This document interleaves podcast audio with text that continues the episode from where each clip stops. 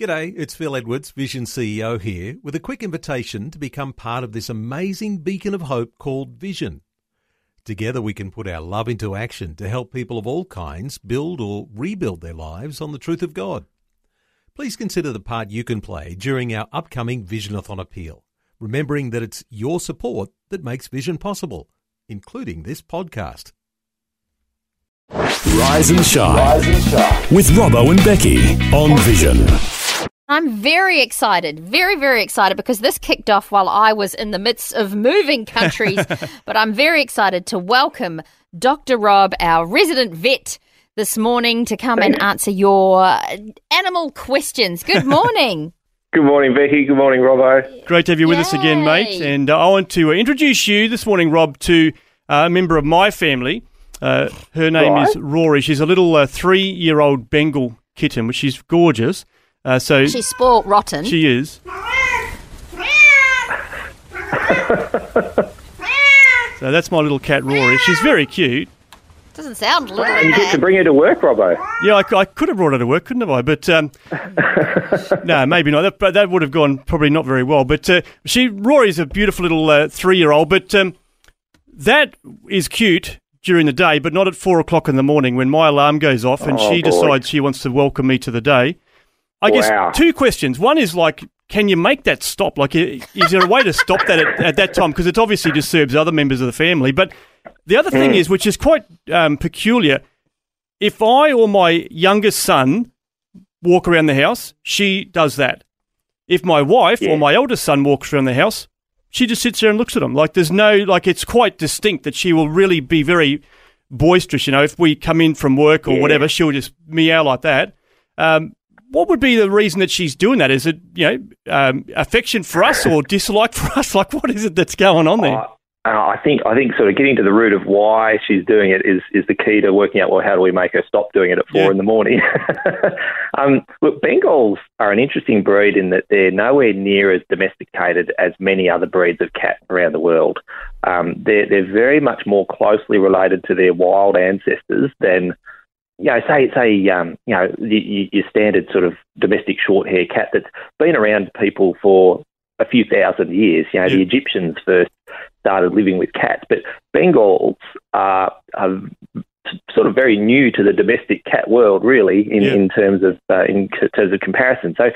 Um, I actually think they're often quite highly strung. I think stress and anxiety often a, um, a pretty common trait in the Bengal breed. Mm. And um, I reckon the the vocalizing sometimes is about anxiety. You know, they're worried about something. Okay.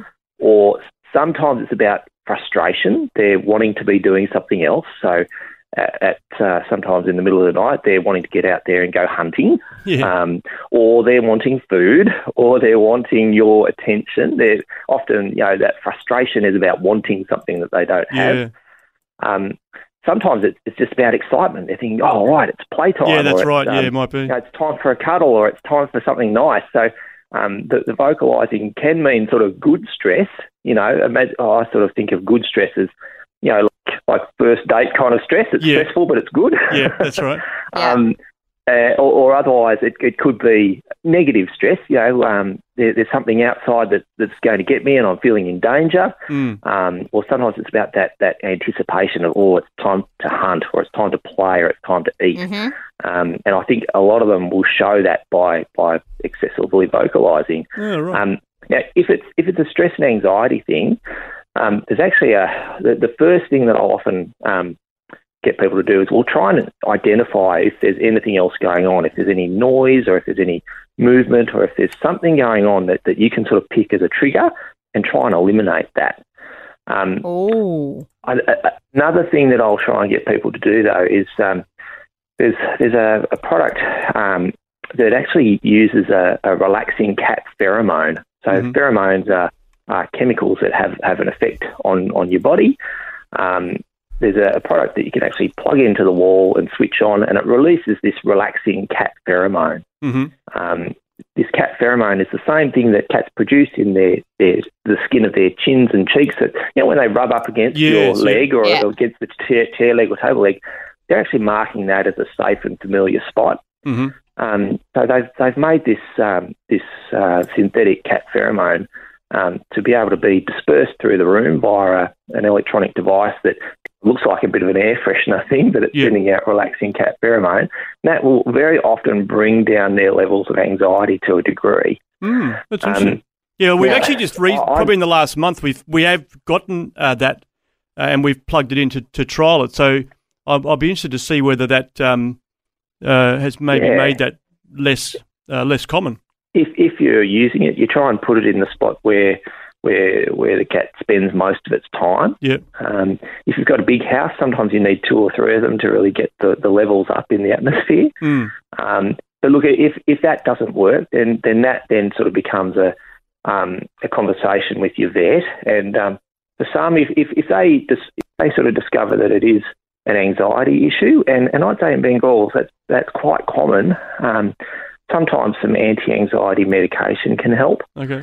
Um, and also sometimes some little retraining techniques to sort of um, try and essentially teach puss to relax when you give them cues to, okay, now it's time to relax. Yeah. Okay. oh, Um, that's cool.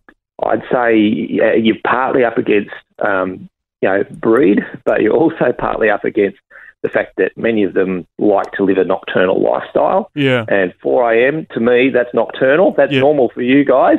Yeah, that's it. Getting up to go to Yeah, work, but for them, they're thinking, right, it's it's party time now. I love it. Interesting. That's I amazing. All right. Well, we'll uh, explore some of those options. That's uh, some good insight there, Rob. Thanks for that. Now, look, we're asking uh, or giving you the opportunity to ask uh, Dr. Rob a question this morning. So if you want to call through with your questions for Dr. Rob, you can do that uh, by calling 1 800 316 316. Any vet uh, related, uh, pet related questions. Uh, for our resident vet, you can uh, call through 1 800 316 316 and let us know what your question is for Dr. Rob. Getting your day off to a great start with a breakfast full of positive music, fun, inspiration, and so much more. Rise and shine with Robbo and Becky on Vision. The wonderful resident vet for us, Dr. Rob, uh, joins us this morning taking your questions. Uh, now, Dr. Rob, we got this one in on Insta, the old social media for the win, uh, and it says, What's the best treatment for arthritis in dogs? Oof. There we I, go. I reckon, Becky, that the best treatment is not to get old. All right, it's, um, okay. Genetics certainly plays a part in these things. You know, for dogs that are prone to hip and elbow dysplasia, for instance, um, th- those dogs are going to get arthritis later on. Um, so, you know, genetics is part of it, but it's a bit late by then, by the time you own the dog. Um, Yeah. Managing their weight is a really important thing. You know, we just see way too many overweight dogs carrying, you know, sometimes 20, 30, Yep. 40% way too much weight Yeah, um, right. compared to what Okay. they should. Um, in terms of medications, though, there's a, um, a medication that's given as a series of injections over a few weeks to start with, and then often it's just given every few months as a bit of a top up. Um, it's really great for the old dogs. Very, very few problems with it, and and for some, it can really just keep them going. Um, other dogs will end up on some anti-inflammatory medication, um, which uh, you certainly don't want to use human anti-inflams in dogs. They don't tolerate them very well, and that can cause big problems. But um, anti-inflams are very often used in the long term. Um, usually, especially if they're an older dog or a dog with certain health problems, you want to check some, some blood tests and, and a urine test to make sure that their kidneys and their liver function is okay. But if Okay. those things are, then with some with some you know careful use, um, anti-inflammatories can be used often for a long time with, with very very few problems. Okay. Um, there's a, a newish thing um, that's it's actually a plant extract, and at this stage, I'm pretty sure you can still buy this over the counter without a prescription. Um, it, it's a plant extract called Epitalis, and um, there's, there's a, a specific brand name that I probably can't mention, but um, Yeah. yeah, Epitalis extract. Um, it, it's shown a lot of really great uh, results, and uh, I actually had my own dog on it um, before she left us a couple of years ago. Um, and uh, that's that's another option that often works really well that, that doesn't require a prescription. Um, but yeah, I, I'd say probably really important to establish with your vet that it is actually arthritis. I think a lot of people start trying to manage arthritis, and it turns out to sometimes not be. something else. Okay. Um, so establish that it is arthritis. um, which might mean a, a, physical examination, or it will mean a physical examination. It might mean some X-rays too to confirm it sometimes, but um, yeah. get your vet to confirm that that's the problem first, and then they can map out a plan for you with, with one or all of these sort of options that I've mentioned. Yeah, all right, sounds like Great. some uh, options, but yeah, I guess the yeah, maybe if we can find the fountain of youth for the dogs, that'd be the, the yeah, best way to get great. That's right. that would be the best thing. Absolutely. For me too. Yeah, yeah exactly. I know. We can all relate, can't we? uh, we're getting your questions from uh, Dr. Rob this morning, our resident vet. Uh, you can uh, call through with your questions on 1800 316 316. We'll jump into the newsroom get the latest Vision National News headlines, and then uh, quickly ask uh, Dr. Rob one or two more questions before he has to go for the day. Rise and shine with Robbo and Becky on Vision. And our resident vet is with us, Dr. Rob, and he's uh, hung around a bit longer than uh, planned uh, to keep answering your questions. So thanks for that, Dr. Rob. But uh, we've had a call from Cindy that's come through with a question. What's your question for for Dr. Rob, Cindy? My little Maltese Shih Tzu um, has been really, really itchy on her back end area, and um, all week just picking at it like it was a flea. It's not a flea. I've been over with a flea comb. I've shaved her hair bald, so she's. I can see if there's any fleas as well. No flea eggs coming up on the flea comb, but she's picking at it like it's a flea. Mm. Very irritated. Anyway, a week later, on the weekend, she develops red lumps, hard red lumps all over the back end area, a little bit on the belly, but most, anyway, I finally managed to get rid of the lumps, you know, trying different products, charcoal tablets that I made her have, which usually helps gurgly belly. She's got that at the moment as well. Her belly's rumbling. Mm. Um, but, uh, yeah, I thought it had gone, but now she's picking at it again. And the part that didn't disappear after all that is a hard, lumpy area underneath her little, you know, where she wheezes out of. Yeah, sure. But everywhere else, all, all the other lumps disappeared and the yeah. and the rash disappeared. Yeah, now, Cindy, that area, you're saying that it won't it won't go. I don't know. What, I, I've put on some um, um, first aid cream. supposed to be good for getting rid of. Okay. Um, yeah. What do, what do you think it might be, Doctor? That, that, like, uh, is it over her sort of tail tail base area? Like over her lower back. Oh, I've, I've squeezed I've squeezed a little glands and you know twice. There's been nothing left in there. Yeah, yeah, but the uh, uh, the skin not... problem, Cindy, is that mainly sort of over her lower back and around around her tail? No, under. Underneath, okay. Look, I reckon being a little Maltese Shih Tzu, they are really super prone to allergic skin conditions, and um, it could be that she's being set off by something that she's breathing in, like a, a pollen or dust mites or fungal spores or something like that. Um, it could also be something that she's touching, like especially if it's down underneath her, like something that she's lying on, like a grass or a plant or a, something like that. Um, some allergies, um, yeah, are, are, are, about contact, but there are others that are about food as well, and it can be absolutely any element of their food, but Overall, inhaled and contact things are much more common as sources of allergies than food is. Although you know, food certainly happens, but um, it's a distant third. Um, mm. I'd say, um, like sometimes the, the, lumps that you're describing, sometimes that's a sign that because they've been so itchy and sore and irritated, the skin becomes a, a less effective barrier against normal skin bacteria. And you, have usually got a little dog who is licking themselves, um, you know, into next week. they're, um, they just can't leave themselves alone. Um, and, and of course, they've got a, a mouthful of bacteria, and uh, you make for a, a, warm, moist environment on the surface of the skin, and um, and it all adds up to great environments for infection. Mm. And very often, even after the allergen has gone, that infection is enough to keep them itchy and to keep the whole process going for itself. So I'd sort of say um, you've often got to do a few things. Number one priority in terms of comfort of your poor little dog is got to stop that itch. And um, I think that is usually one of those things that, that a vet needs to step in and help you do. There are some medications that can stop that itch really quickly and, and stop this cycle from uh, perpetuating itself. Um, if the vet thinks that there is infection involved, then sometimes we'll do a course of antibiotics or medicated washes or various other things that will squash that infection. So you've kind of cleared away that side of the itch.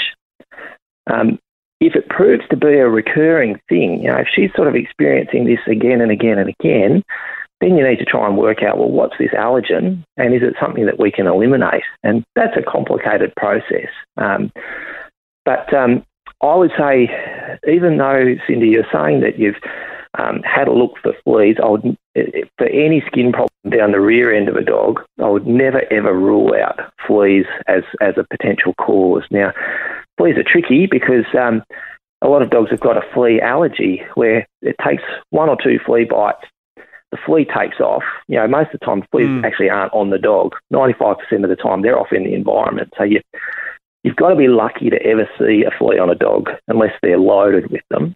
Um, so the flea often jumps on, has a little meal of blood, jumps off, the, the poor dog gets a big allergic reaction and then they lick and chew and then they cause all these other problems. So yeah, wow. the fact that there aren't fleas to be seen doesn't mean that there hasn't been a flea that yeah. has triggered this whole thing. And it can even just be one flea that they casually run into at the park sort of thing. Yeah. Um, so I would say just as a really good thing to cover your bases, if you haven't already done it, Cindy, get your little dog onto a really effective flea treatment. Um, there are loads of flea treatments out there. I think some are just not worth it. Others are definitely super effective and super safe for, for the dogs. Um, I'd say, you know, a, a phone call um, to your vet clinic, they'll, they'll certainly recommend um, an over the counter flea treatment that, that you can use. And I would say do that almost no matter what. But sounds to me like you've got a little dog with some very irritated skin. I think we need to probably step in and stop that itch, deal with any infection, and then if it proves to be a recurring thing, try and look into, well, what's the trigger here? And uh, let's try and eliminate that trigger. Mm, excellent. Great advice, excellent. Dr. Rob. Thanks Thank for that. You. And thanks, Cindy. Appreciate your call. And uh, yeah, some uh, good things there for you to, to follow up on. Yeah, okay, bye. All right, just before you go, Dr. Rob, another one which is pretty relevant for this time, uh, with obviously being uh, still the end of summer. Uh, we've had a question on Facebook asking about uh, snakebite. Obviously, uh, dogs and cats can be prone to this, but what are the symptoms? Like if your uh, dog or cat gets bitten by a snake, what can we be looking out for as some of the the signs? Sure thing. I think if you've seen the bite happen, you've got a problem. You know, uh, that's not something that you want to sit around and, and um, um and ah about too much. Like time is of the essence. But um, if um, if you're not sure if they've been bitten, that's when it becomes tricky. Um, so if if your dog or cat shows signs of just being generally lethargic, um, sometimes having shivery, shaky muscles, um, and sometimes also a reduced ability to blink. Um, if you touch them just oh, wow. near the corner of their eye, not not on their eye, but near the corner of their eye, sometimes they just won't blink very effectively. Oh, wow. Um, you, while you're in that area, you might notice that their pupils are dilated. So, you know, the black part in the middle of their eye is wide open like a dinner plate.